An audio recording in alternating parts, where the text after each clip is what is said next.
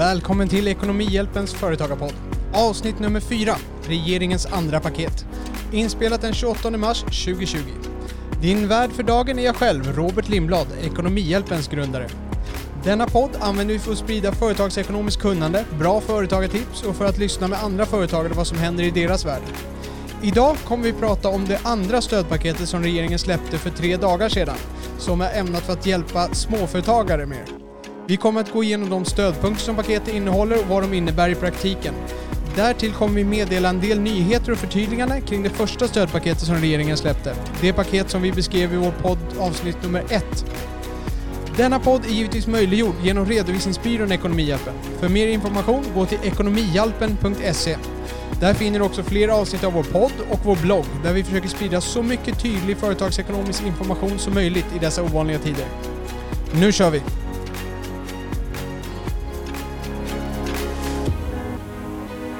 Hej och välkommen till Ekonomihjälpens podcast igen och nu ska vi alltså diskutera regeringens andra stödpaket, det som är riktat mer mot småföretagare. Vi ska dock börja med att ta lite nyheter om det första stödpaketet. Vi diskuterade i vår podd avsnitt nummer ett. Vi hade redan lite frågor där som vi lämnade öppna. Vi har fått svar på en del av dem. Det har kommit en del förtydliganden och en lite, i min värld, kontroversiell grej. Men låt oss ta dem från början.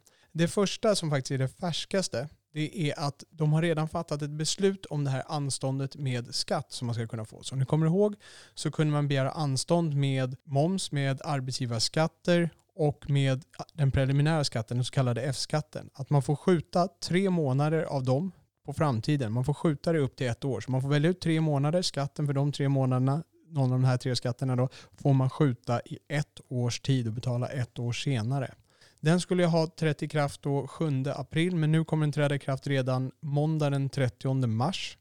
Och det gör att man kan gå in på Skatteverkets e-tjänst redan den 30 mars och ansöka om de här anstånden. Min misstanke är att de gör det här för att det är jättemånga företag som redan har skickat in en massa ansökningar för de förstod inte att det här inte var beslutat än, att det här kom senare. Och då söker man ju anstånd enligt de gamla reglerna för då gällde inte den här lagen ännu. Så det har nog skapat lite problem och Skatteverket har nog velat skynda fram det här.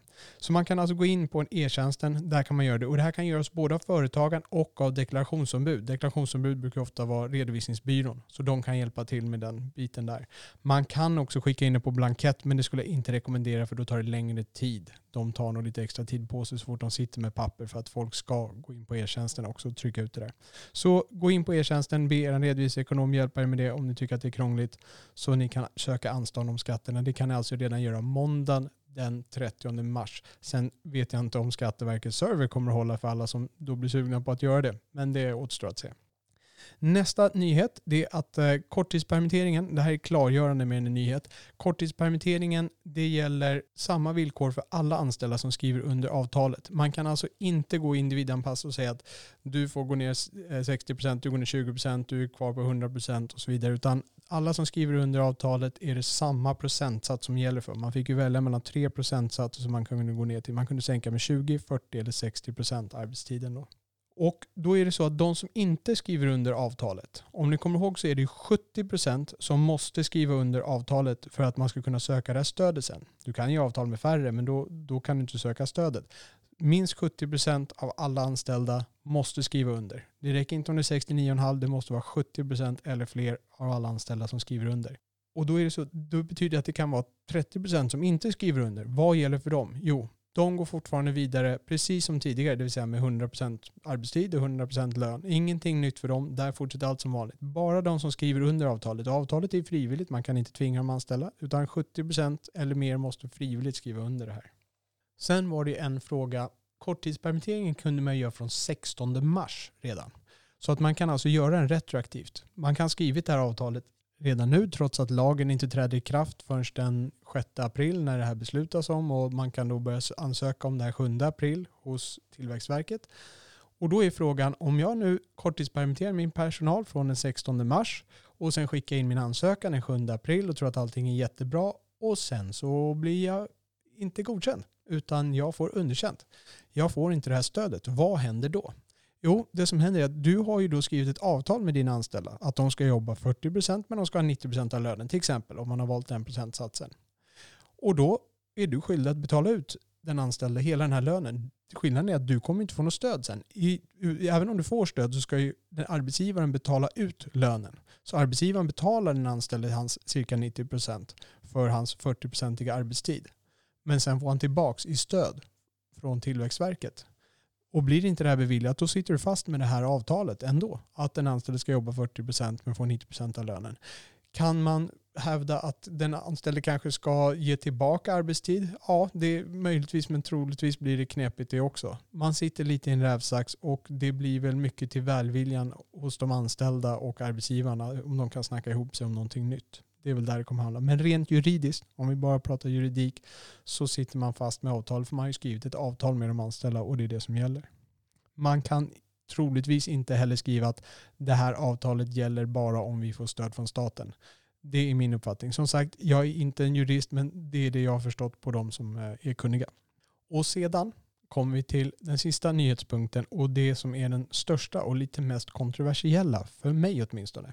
Och det är det att Tillväxtverket gick ut med en tolkning av den här lagtexten som regeringen hade släppt där den menar att ägaren och ägarens familj i ett aktiebolag omfattas av reglerna för korttidspermittering.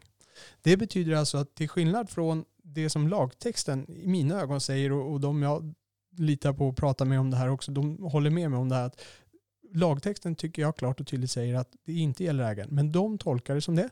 De har gått ut med den här tolkningen och förtydligat tolkningen så att det är ingen snack om saken, inget skrivfel. De menar att ägare i aktiebolag, och med arbetsgivare i ordet de använder, jag säger ägare för att det är oftast samma sak i småföretagarvärlden. Så ägaren omfattas och vad det betyder är att ägaren kan korttidspermitteras också. Ägaren kan också gå ner 20 40 eller 60. Och ägaren ska också vara en del av det här avtalet. Och det, det, kan innebära, det skulle kunna innebära problem i en situation där, säg, säg att man är fem anställda på en restaurang. Och tidigare ägaren tänkte att jag jobbar 100% själv och så har jag med mig Lisa. Lisa och jag, vi jobbar 100% och sen så får de här tre gå ner till 40% och då kan vi klara oss då blir det så att innan han fick reda på att han var omfattades av det här, då räckte det med att tre skrev under. För då hade han fyra anställda. Tre av fyra, det blir 75 procent. Men nu med den här nya regeln, att ägaren omfattas, nya regeln, den nya tolkningen ska jag säga, att ägaren omfattas, då blir det istället plötsligt så att då är de ju fem stycken, för nu ska vi räkna med ägaren, det är ägaren och hans fyra anställda. Om det är tre stycken då som skriver under, då är det bara tre av fem, det vill säga 60 procent. Och då kan man inte giltigt från stöd, utan då måste Lisa eller han själv också gå ner. För att man ska då bli 80% som har skrivit under här så man går över den här 70% spärren. Så att det behöver man också hålla tungan rätt i munnen så att den biten blir rätt. Detta gäller dock inte enskilda firmor men det gäller handelsbolag. Och det här är det som jag gör. Jag, jag tycker det är ett jättekonstigt argument som Tillväxtverket har kommit med. Men jag har väntat på att regeringen ska gå ut och säga vänta, nu har ni tokat till det här och nu, nu är ni ute och cyklar. Men det har inte kommit någonting sånt. Och därför måste vi utgå från att det Tillväxtverket säger, det gäller. För att det är ändå de som ska betala ut stödet. Om någon säger vi betalar ut stöd till arbetsgivare, ja tack, då måste vi gå på det. Det är dit vi ska skicka ansökan. Så ägare i aktiebolag kan alltså få stöd och de omfattas av korttidspermitteringen på mest gott, men det kan vara lite ont där för de måste vara en del av de här 70 procenten också ifall det skapar problem för någon.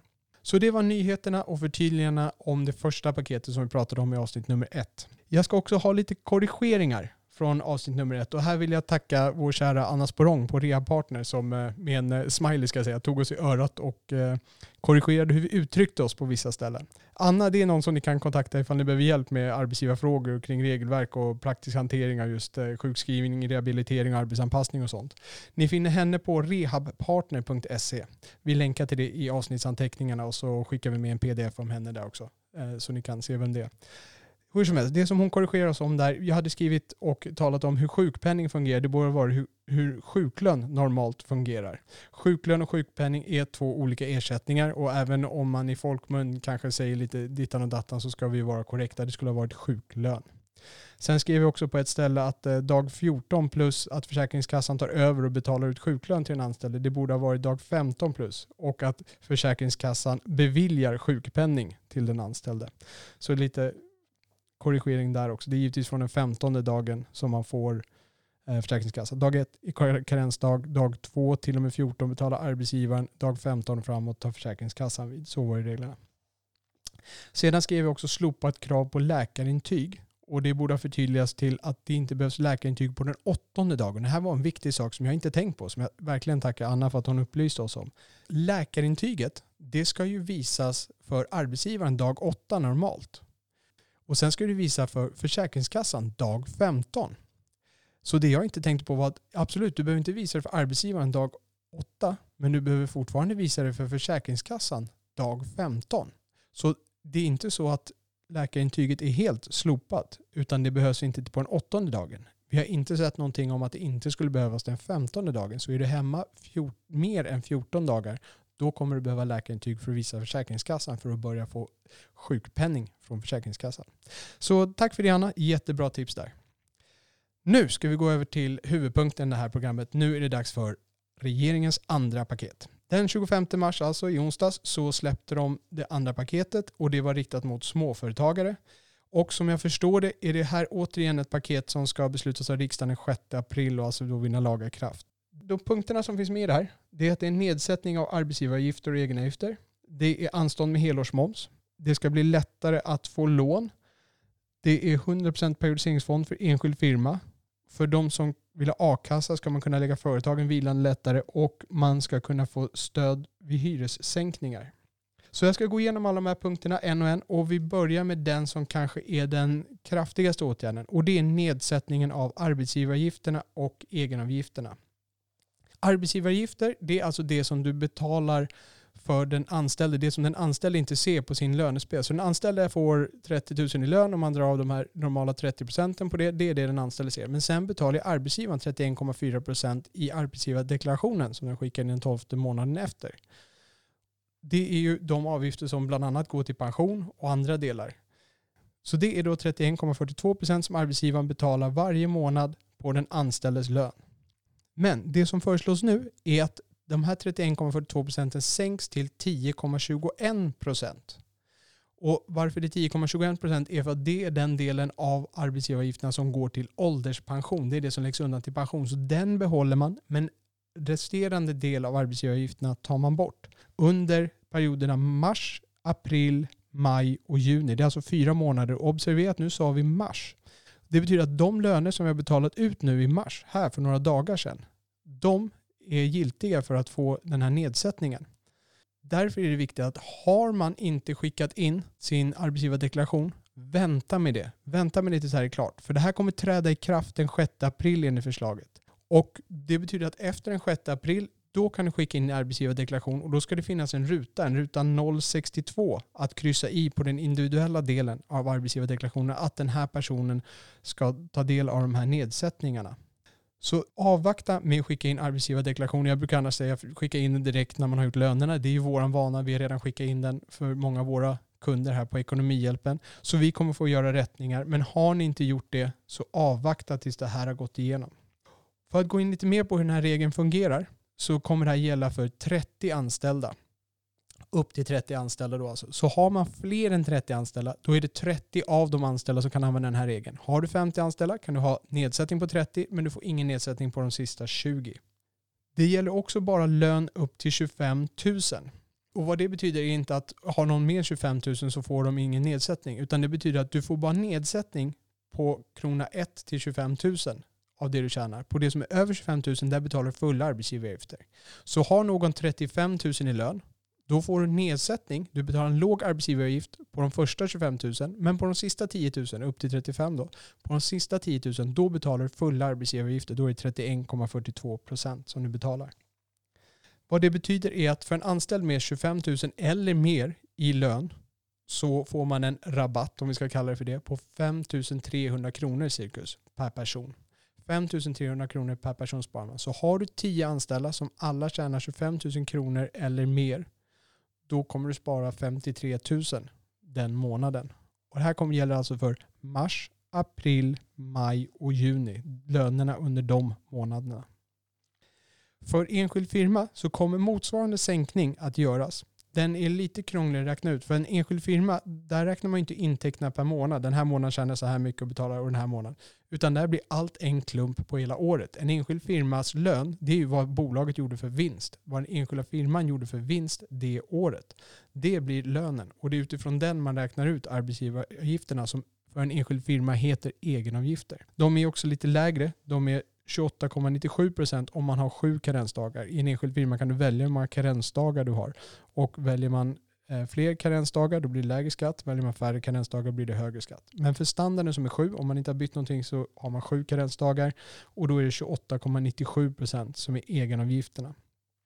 Hur man räknar ut det här har jag skrivit ner i avsnittsanteckningarna och det som blir helt enkelt är att under hela året så betalar du de här 10,21 procent. Men sen betalar du ju bara resterande del för två tredjedelar av året. För det här gäller ju fyra månader. Och fyra månader det är en tredjedel av tolv månader. Så för två tredjedelar betalar du resten som är över 10,21 och sen för den sista tredjedelen, då betalar du bara 10,21. Vad det här blir i slutändan är att på hela året, om man har sju karensdagar standard, så betalar du 22,72% sett över hela året. Då har du alltså haft fyra månader där du bara betalar 10,21 och resterande månader betalar du vanliga 28,97. Det är vad det blir matematiskt. Det som är nackdelen för en enskild firma är att det här är inga pengar de ser här och nu. Det här betyder att när jag betalar min skatt i november 2021 eller kanske till och med i mars 2022, då kommer du få betala mindre skatt. För att det här året ska ju ta slut 2020 så skickar vi in deklarationen i maj 2021 och sen så kommer vår slutskatt vara tvungen att betalas mellan november och mars. Det vill säga november 2021 och mars 2022.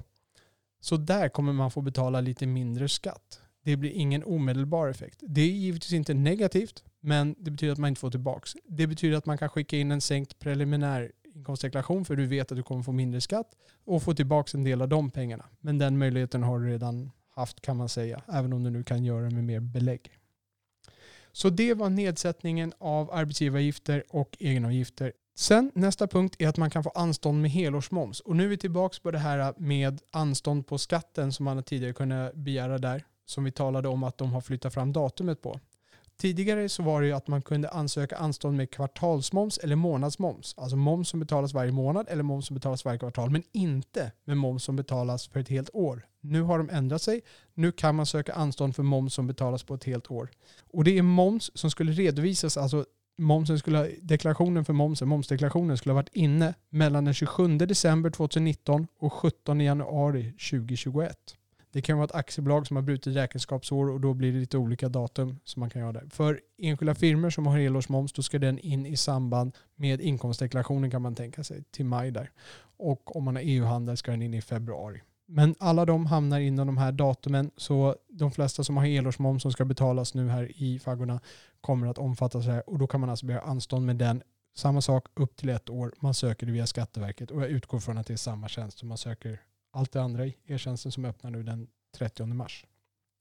Så det var anstånd med helårsansökan. De har bara lagt till det till det som de tidigare beslutat. Sen ska det bli lättare att ta lån. Eh, djungeltrumman här om man lyssnar på företagare så muttrar de flesta över att eh, bankerna, bankerna vill inte ge ut lån till de som det går bra för. För att eh, de behöver inga pengar och de vill inte ge ut lån till de som det går dåligt för för de kan gå omkull. Staten har väl kanske hörsammat eh, de här eh, ryktena på något sätt och sagt till bankerna att de tar 70% av risken när de lämnar ut ett lån. Det betyder att om banken lånar ut 100 000 till en företagare förenklat och sen så går den här företagaren i konkurs så att banken inte har några pengar att hämta. Det finns ingenting kvar i konkursbot säger vi. Då kommer staten gå in och stå för 70 000 av de här 100 000 som banken förlorar medan banken då får förlora 30 000. Så det gör att bankernas risk minskar markant och det ska då göra bankerna mer villiga att låna ut de här pengarna. Staten kommer skjuta till sammanlagt 100 miljarder i det här och man kan max låna ut 75 miljoner till ett företag. Man får max låna det i tre år och sen finns det ingen information om amortering, amorteringsvillkor, vad som kommer behäftas med det där. Jag antar då att det är upp till bankerna och eh, företaget att styra upp sinsemellan. Men räntan, den ska kunna skjutas på. De första 12 månaderna kan man skjuta på betalningen av ränta. Det är alltså inte så att de blir räntefria, så det här är bara ett lån. Du, du kommer fortfarande bli skyldig för räntan, du har fortfarande en kostnad för räntan, men du behöver inte betala den förrän lite senare. Så de första 12 månaderna, den räntan samlas på en stor hög och sen kommer banken och säger nu vill vi ha betalt för hela vår ränta som vi har väntat här på i 12 månader. Så det är bara ett lån. Det är ingen räntefrihet, det är bara ett lån. Så det är det som ska göra det lättare för småföretagare att få lån. Sen har vi periodiseringsfonden för enskild firma. Man kan avsätta 100%. Det normala när du har en enskild firma och du har en vinst i din enskilda firma, då kan du ta 30% av den vinsten och avsätta en periodiseringsfond. Det betyder att du lyfter ut de här 30%. Säg att du har 300 000 i vinst i din enskilda firma. Då får du ta 30% av det, alltså 90 000, lägga det i en periodiseringsfond och det behöver du inte skatta för i år. Det får till och med ligga i fem år och först i sjätte året måste du sätta tillbaka den. Du får sätta tillbaka den tidigare om du vill, men du måste inte sätta tillbaka den först i sjätte året. Nu får du dock lägga 100% av 2019 års vinst i periodiseringsfond. Så i den deklarationen som vi ska skicka in här nu till i maj, där på NI-bilagan kan vi nu lägga bort hela vinsten, hela vinsten i en periodiseringsfond. Det betyder att du kommer inte att behöva betala någon skatt i år. Inga egenavgifter och ingen vanlig skatt inom citationstecken, den kommunala skatten, de vanliga 30 procenten som man pratar om. Den skatten på det du har tjänat från din enskilda firma, har du annan inkomst betalar du skatt som vanligt där, men det du får från din enskilda firma, då kan du alltså välja att skjuta allt det på framtiden. Och observera att jag säger skjuta det på framtiden, för det här är jätteviktigt. Det här kommer komma tillbaks senast om sex år det kommer ligga där som en skuld. Och en tumregel för att förstå hur mycket det är, det är att hälften av det man sätter av, det kommer skattekostnaden bli. Det är en bra tumregel. Så har du 300 000 återigen i det här exemplet och du väljer att sätta av 100% av det och skjuta upp, då kommer du få printa 150 000 cirka någonstans längre fram vägen. Och det här måste man komma ihåg. Så att man inte bygger upp en överraskning längre fram och har spenderat de här pengarna. Det är bara ett lån. Nästa del är om a-kassan och vilande företag. Och där vill jag först berätta om vilande företag, termen vilande företag. Det finns ingen officiell status för ett företag som är vilande företag. Det är inte så att man kan gå till Bolagsverket och kryssa i en ruta och säga att jag vill göra, skapa ett vilande företag. Jag vill lägga mitt företag vilande. Det här är bara någonting som man använder i folkmun. Vissa instanser, till exempel a-kassan, de har någonting de kallar vilande företag med sina egna kriterier och vad de tycker är ett vilande företag. Och i folkmun så används ju vilande företag för till exempel holdingbolag eller ett inaktivt bolag. Så det måste man förstå. Det finns ingenting som är en officiell status som är vilande företag. Och a-kassan, de använder den här termen och då har de sina egna krav. Och vad, exakt vad de kraven är, det vet jag inte. Jag vet inte heller om de skiljer sig mellan olika a-kassor. Så att, är det här någonting som är aktuellt för er och ni ska lägga ett företag vilande enligt a-kassans regler, då behöver ni kontakta er a-kassa och se till att ni uppfyller vad de nu säger till punkt och pricka. Men det som finns är att a-kassan, för att du ska kunna få a-kassa, så kan du inte ha ett aktivt eh, aktiebolag eller handelsbolag där du då har någon sorts inkomst. Så du kan inte ha ett aktiebolag som ligger och genererar en massa inkomst och så går du bara arbetslös där medan du har anställda som drar in pengar och du, du gör ingenting i det bolaget. Och det man då har kunnat göra är att man kunnat lägga sitt bolag vilande enligt, återigen enligt a-kassans regler. Och det kan man göra var femte år. Så att har du haft ditt bolag i fem år då kan du lägga det vilande under en period när du har svårt att ta a-kassa och sen fortsätta jobba i ditt bolag. Sen dröjer det fem år till innan du får göra det här en gång till. Och har du då inte haft bolaget i fem år, eller om du har varit vilande de senaste fem åren, ja, då får du antingen lägga bort bolaget eller också får du ingen a-kassa, det vill säga avregistrera eller lägga ner bolaget beroende på vad det är för bolagsform. Men det förslaget som kommer nu är att nu ska det vara ett undantag i den här regeln. Oavsett hur länge du har haft bolaget, oavsett om du har haft det vilande de senaste fem åren enligt a-kassans regler, så ska du få ha det vilande nu. Eh, så nu ska du kunna få sätta ditt bolag i vilande form enligt a-kassans regler och sen ska du kunna få ut a-kassa. Så att de vill ta bort den spärren, den här femårsspärren, men du måste ju fortfarande givetvis uppfylla a-kassans övriga regler för att de ska tycka att bolaget är vilande. Så se till, kontakta din a-kassa om det här är aktuellt för dig, se vilka regler de kräver för vilande och se till att det blir vilande enligt deras premisser för att du ska kunna få ut a-kassa. Det här är ett tillfälle att utnyttja den a-kassan som du kanske har betalat under alla dessa år. Så det var vilande företag hos a-kassan. Sen har vi då slutligen stöd för hyressänkningar. Och det här är någonting som jag personligen tyckte mycket om att se. För det är en, jag vet ju att hyran är ju en stor fast kostnad för många restauranger, kaféer som kanske ligger i köpcentra och så vidare. Nu är det så att staten går in och hjälper till med en del av en eventuell hyressänkning som hyresvärden gör. Så om hyresvärden går ut och säger jag sänker er hyra till den här restaurangen, till det här kaféet, till eh, det här hotellet kanske, som hyr in sig i deras lokaler, så kommer staten betala hälften av den hyressänkningen upp till 25 procent.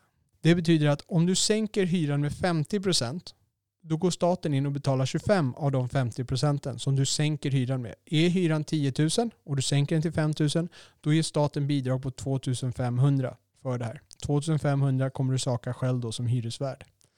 Gör du en högre sänkning så kommer den här dock stanna på de här 25 procenten. Så i vårt exempel igen, om hyran är 10 000 och du sänker den 7 500, du har alltså en sänkning på 75 procent, då får du fortfarande bara 2 500 från staten. Men om man då tar samma exempel igen, du har 10 000 i hyra och du sänker den 2500, du sänker 25 procent. Då kommer staten gå in med hälften av de här 25 procenten, alltså 12,5 procent. Det vill säga 1250 kronor kommer staten ge i stöd då. Sånt här är lättare om man läser det. Så gå in och läs avsnittsanteckningarna om det är någonting som känns eh, tveksamt kring det här, exakt vad som gäller där. Det här gäller under perioden 1 april till 30 juni. Det är alltså hyran för april, maj och juni som det gäller. De här tre månaderna så kan man då få det här stödet vid en hyressänkning och det gäller de utsatta branscherna. Det är hotell, det är restaurang, det är sällanköpshandel och sällanköpshandel det är sånt som möbler och sådant som smycken, sånt som man inte köper så ofta. Det är alltså inte livsmedel som vi behöver köpa varje dag. Och sen har de också lagt till att det gäller vissa andra verksamheter. Och här är min misstanke att de lämnar lite öppet för att det finns ju andra verksamheter som kan påverkas där de vill dra sina gränsdragningar vid ett senare skede. Vi har till exempel en idrottsverksamhet här i en av lokalerna som jag hjälper till och i, eh, sitter i styrelsen och åt hyresvärden då. Och där undrar vi, kommer den här idrottsverksamheten, den är tydligen hårt drabbad. Men kommer de omfattas av det här? Det finns en möjlighet för det. Den här kompensationen den söks hos Länsstyrelsen och det är hyresvärden som söker den. Så hyresvärden sänker alltså hyran så att hotellet, restaurangen, de märker bara att hyran blir halverad. Sen stödet, det får sökas från Länsstyrelsen av hyresvärden. Hela det här förslaget måste godkännas av EU. Jag vet inte hur mycket det kommer skjuta upp den här processen. Jag vet inte heller hur snabbt det kommer gå att få tillbaka de här pengarna och hur man ansöker. Det finns ingen information om det ännu, men det kommer så småningom givetvis. Så det var hela stödpaket nummer två, det andra stödpaketet. Om det är några frågor om det här så lämna gärna frågor på hemsidan i kommentarerna. Jag försöker förtydliga så mycket som möjligt ifall det är någonting som är oklart eller ifall det är någonting som jag har glömt. Och med det så tänkte jag avrunda här. Ta hand om er själva där ute och sträck ut en hand både som företagare och som en människa så ska vi ta oss igenom det här så bra det går. Tack för att ni har lyssnat. Du har lyssnat på Ekonomihjälpens företagarpodd. Avsnitt 4, regeringens andra paket. Inspelat den 28 mars 2020. Din värd för dagen har varit jag själv, Robert Lindblad. Du hittar sammanfattning och länkar i avsnittsanteckningarna på Ekonomihjälpens hemsida och i kapabla poddappar. Podden är möjliggjord av redovisningsbyrån Ekonomihjälpen som ni finner på ekonomihjälpen.se. Med det så tackar vi för oss. Företaga lugnt!